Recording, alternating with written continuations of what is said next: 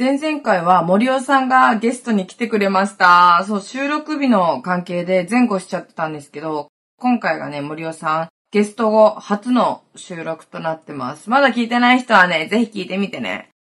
なんかね、終わるのめちゃめちゃ早かった。多分ね、すごい楽しかったからと思うんだけど、もっとね、いろいろ話聞きたかったから、またね、コラボぜひしたいですね。はい。なんか収録の後にね、二人で TikTok ライブをやったんですよ。で、そこにあの、おのまめしさんっていう TikToker さんが遊びに来てくれたんですよね。東京のグルメ紹介をしてる方なんですけど、森尾さんがおのまめしさんのことすごい大好きらしいんですよね。もう、めちゃめちゃ面白いって言ってて、なんか、おのまめしさんが配信してたら、森尾さん必ず行くんですって。でね、私が配信して、その小窓そう、小窓っていうなんか、コラボできるのがあるんですけど、小窓に森尾さんが入ってくれて、二人で喋ってたんですよ。で、途中で、小野豆さんも小窓に入ってくれて、三人で話してたんですけど、その時に小野豆さんが言ってたのが、自分がライブ配信をして、なんかギター弾いて歌うんですって。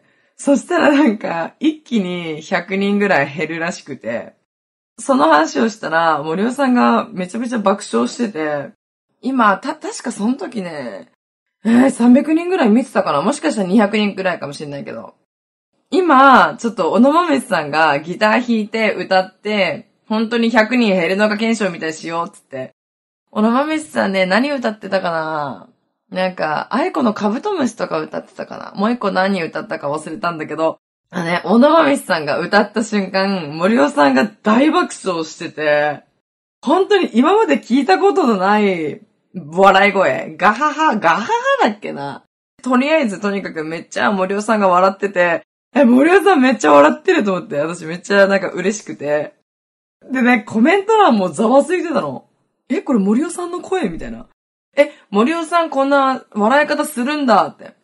なんか意外な一面見れた？みたいな。めちゃめちゃコメント欄がざわついてましたね。でも、なぜか、視聴者は100人減らず、なぜか40人ぐらい増えるっていう。いや、めちゃめちゃ面白かったですね。ちなみに今日は何も飲んでおりません。今日はね、あの、収録はお家でしてるんですよ。そう、お家でしててね。なんか、そう、ほろ酔いとかあるから飲もうと思ったんだけど、そう、ちょっとね、とりあえず、また後でゆっくり飲もうと思います。なんやかんやちょっとね、バタバタしてしまって。はい、そんな感じで早速始めていきましょう。独身アラサー女の毒ラジオ。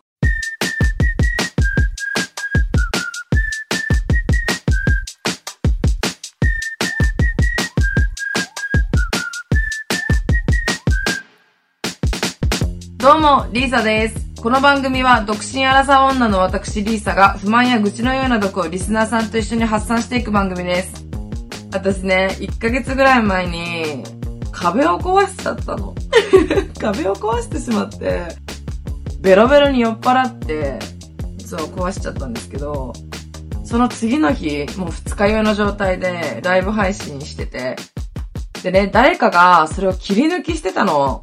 そう、切り抜きしてて、その動画がめっちゃ伸びてたの。は？みたいな。なんで伸びるのよ、本当に。そう、コメント欄ですごいいろんなコメントがあって、だから多分いっぱいコメントしてくれたからおすすめにも載ったのかなと思って。なんかね、もう本当に泥酔して帰ってきて、帰ってきたっていうか、男友達が送り届けてくれたの。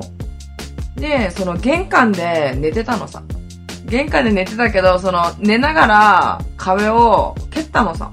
そう。したらあの、いつの間にか壁が壊れてましたね。賃貸なのに。マジで最悪。でも、キックして壁壊したんですけど、あんなに大きい穴は、マジで、マジで初めてだった。なんか、前もなんか酔っ払って、壁に穴開けちゃって、もうほんの小さいやつさ。そう、ほんの小さいやつなの。ほんの小さい穴だったんだけどね。今回はちょっとやりすぎちゃいましたね。本当に。なんかめちゃめちゃ反省したわ。もうどうしよう、最悪みたいな。でも、ね、壊れたのが壁でよかったなと思って、まだそこは気持ちちょっと切り替えるっていうの、なんていうの。まあとりあえずね、ま、前向きになってます、今は。その時もマジでどうしようみたいな。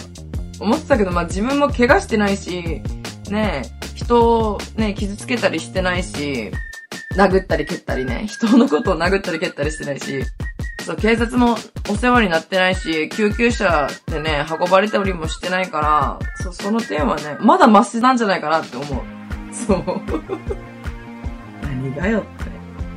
私、多分酔っ払ったら、めっちゃ楽しくなるけど、たまに不機嫌になることもあって、この前、友達と一緒にね、飲みに行った時に、酔っ払ってる私を友達が撮影してくれてたのね。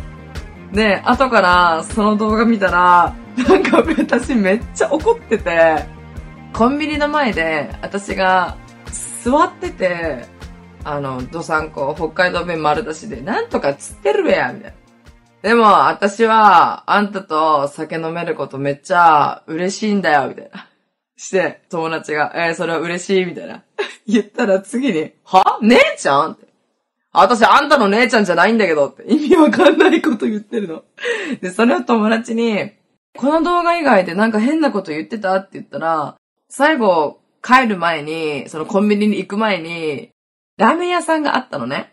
えー、ちょっと一緒にラーメン食べようっつったら、いや、食べない。あの、リサだけ食べなっつって。そしたらめっちゃ不機嫌になったらしくて、はもういいわつって。もうコンビニ行くっつって。なんかめっちゃ不機嫌になってたらしい。マジでなんで切れてるかわかんないよね。マジで。マジで本当に謎。でね、一昔前、一昔前っていうの。そう、何年か前までは、すぐ切れるじゃないけど、クラブに行った時があって、その時にテキーラをおごってくれた男の子がいたのさ。そう、テキーラ一杯おごってくれた男の子ね。で、私は友達たちと来てたから、友達多分8人ぐらいいたのかな乾杯した後にごちそうさまありがとうっつって、友達のとこ行くっつって、そしたら、多分、その男の子が、なんか私に言ってきたんじゃない？それに私、ブチ切れて、え、お前テキーラ一杯でしゃしゃってんじゃねえよっ、つって。もうブチ切れ。何言われたかね、覚えてないんだけど、もう本当にその多分言葉がイラついたのか、態度が気に食わなかったかちょっと忘れたけど、なんかね、クラブのセキュリティの人に言って、確か追い出してもらったんじゃないかな。多分記憶が正しければね。私お酒飲んでる時マジでさ、自分のこと信用ならないからさ、本当に。記憶もクソもないんだよね。マジさ、テキーラいっぱいごときで調子乗んなよって。そう、もっと話そうって言ってくれたのはありがたいけど、その後、多分文句言われたんだろうね。沖縄の男の子でしたね。なんでイラついて、な、何言われたかな？めちゃめちゃ気になるの、なんて言われたんだろう？楽しい時もあるし、イラつく時もあるし、あ、でも結構泣きやすいかも。この前もさ、こうやってね、一緒にお酒飲めて嬉しい友達に言ってたの。そう。で、その時にボロボロ泣いてたんだって。そう、男友達なんだけど。そしたらその男友達も、なぜか面見たら、泣いてるんだよ。え、マジ平和じゃない？めちゃめちゃ平和。まあそんなことがありましたね。それとか、沖縄でね、仲良くしてる親友がいるんだけどね、仲良くしてる親友とか、まあ親友がいるんだけど、その子が、何かの、多分2年前ぐらいから何かの表紙で怒ってきて、私を叩いたりしてたの。で、なんか怒って、リサってさ、そんなんだからこうこうこうなんだよって。で、ちゃんとしなよみたいな。で、また叩いてきて。わかったわかったって言ってるけど、なんかずっと怒ってきたから私もブチ切れて、蹴ったの、そ、その女の子をね。うるせえつって、黙れよつって。なんでそんなこと言われなきゃいけないのって。そしたら友達がボロボロ泣き始めて、なんでそんなこと言うのさって。で、私もうるせえもう帰るから、黙れっつって。めちゃ細い子。細い子なのに。私体大きいのに思いっきり蹴って。マジで。で、男どもは、その女の子のこと、え、大丈夫大丈夫みたい。お前ら全員散れってマジ気持ち悪いな。その時思ってた。もう知らねえからっつって。で、次の日友達から、リサごめんって。リサめっちゃごめん、お酒飲みすぎたって。で、私も、いや、全然いいよって、私も酔いすぎてたから、二人別に悪くねえし、別にまた今度飲みに行こうっつって。次の週に飲みに行ったわ。そう、めっちゃ大好きなの。ゆうきちゃんって女の子なんだけど、ゆうきちゃんはね、かなり面白い子なの。その子はね、もう結婚してね、なかなかお外に出られないんだけど、一緒に飲みに行くときは、旦那さんと一緒にね、飲みに行ってるの。そう、旦那さんもめっちゃお酒飲むしね。また会いたいな。ゆうきちゃん聞いてるかなほんと。ゆきちゃんまた飲みに行こう、旦那さんと。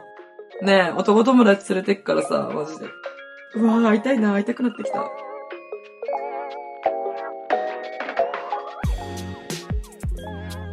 ということで、このポッドキャストでは、リスナーのみんなの毒も浴びたいと思っているので、メッセージを募集してます。今回、インスタで酔っ払ってやってしまった失敗談をね、募集したんだけどね。はい、早速読んでいきましょう。あのね、結構面白い回答がね、来ましたね。やっぱり結構みんな酔っ払ってゲロ吐いてるのは結構コメントでありましたね。飲みすぎてエッチした時、上で暴れすぎて吐いた。やらかしてるマジで。初めてイベントでテキーラを飲んで、シャンパン飲みまくって酔いまくって、人にサラダをおごらせた。え、めちゃめちゃ健康。プラマイゼロじゃない？マジでウケるんだけど。親の話が長くなる。この子はね、多分、未成年の子かな？親御さんが酔っ払ったら話が長くなるってことなのかな？わかる。そうだよね。酔っ払いはね、話長くなっちゃうよね。足ふらふらする程度によって、職場の男の後輩が手を繋いで送ってくれたけど、そいつ女主任とできてた。え、マジで？え、それさ、なんかさ、え、手繋いで帰ってくれてさ、結構、なんかこっちはウキウキじゃん。ウキウキだけどさ、女主任とできてたんだ。え、ちょっと私ショックかも、そう。自分がその立場だったらめっちゃショック。いや、でもちょっと可愛いね。私も酔っ払ったら手繋ぎたくなっちゃうんだよな。朝起きたら服着たまま湯船で温まってたお正月。え、めちゃめちゃ平和。めちゃめちゃ平和なんだけど。お洋服洗濯しなくていいじゃん。気づいたら正座で駅のホームに座ってた服とカバンな、ゲロだらけ。あー、やらかしてるね。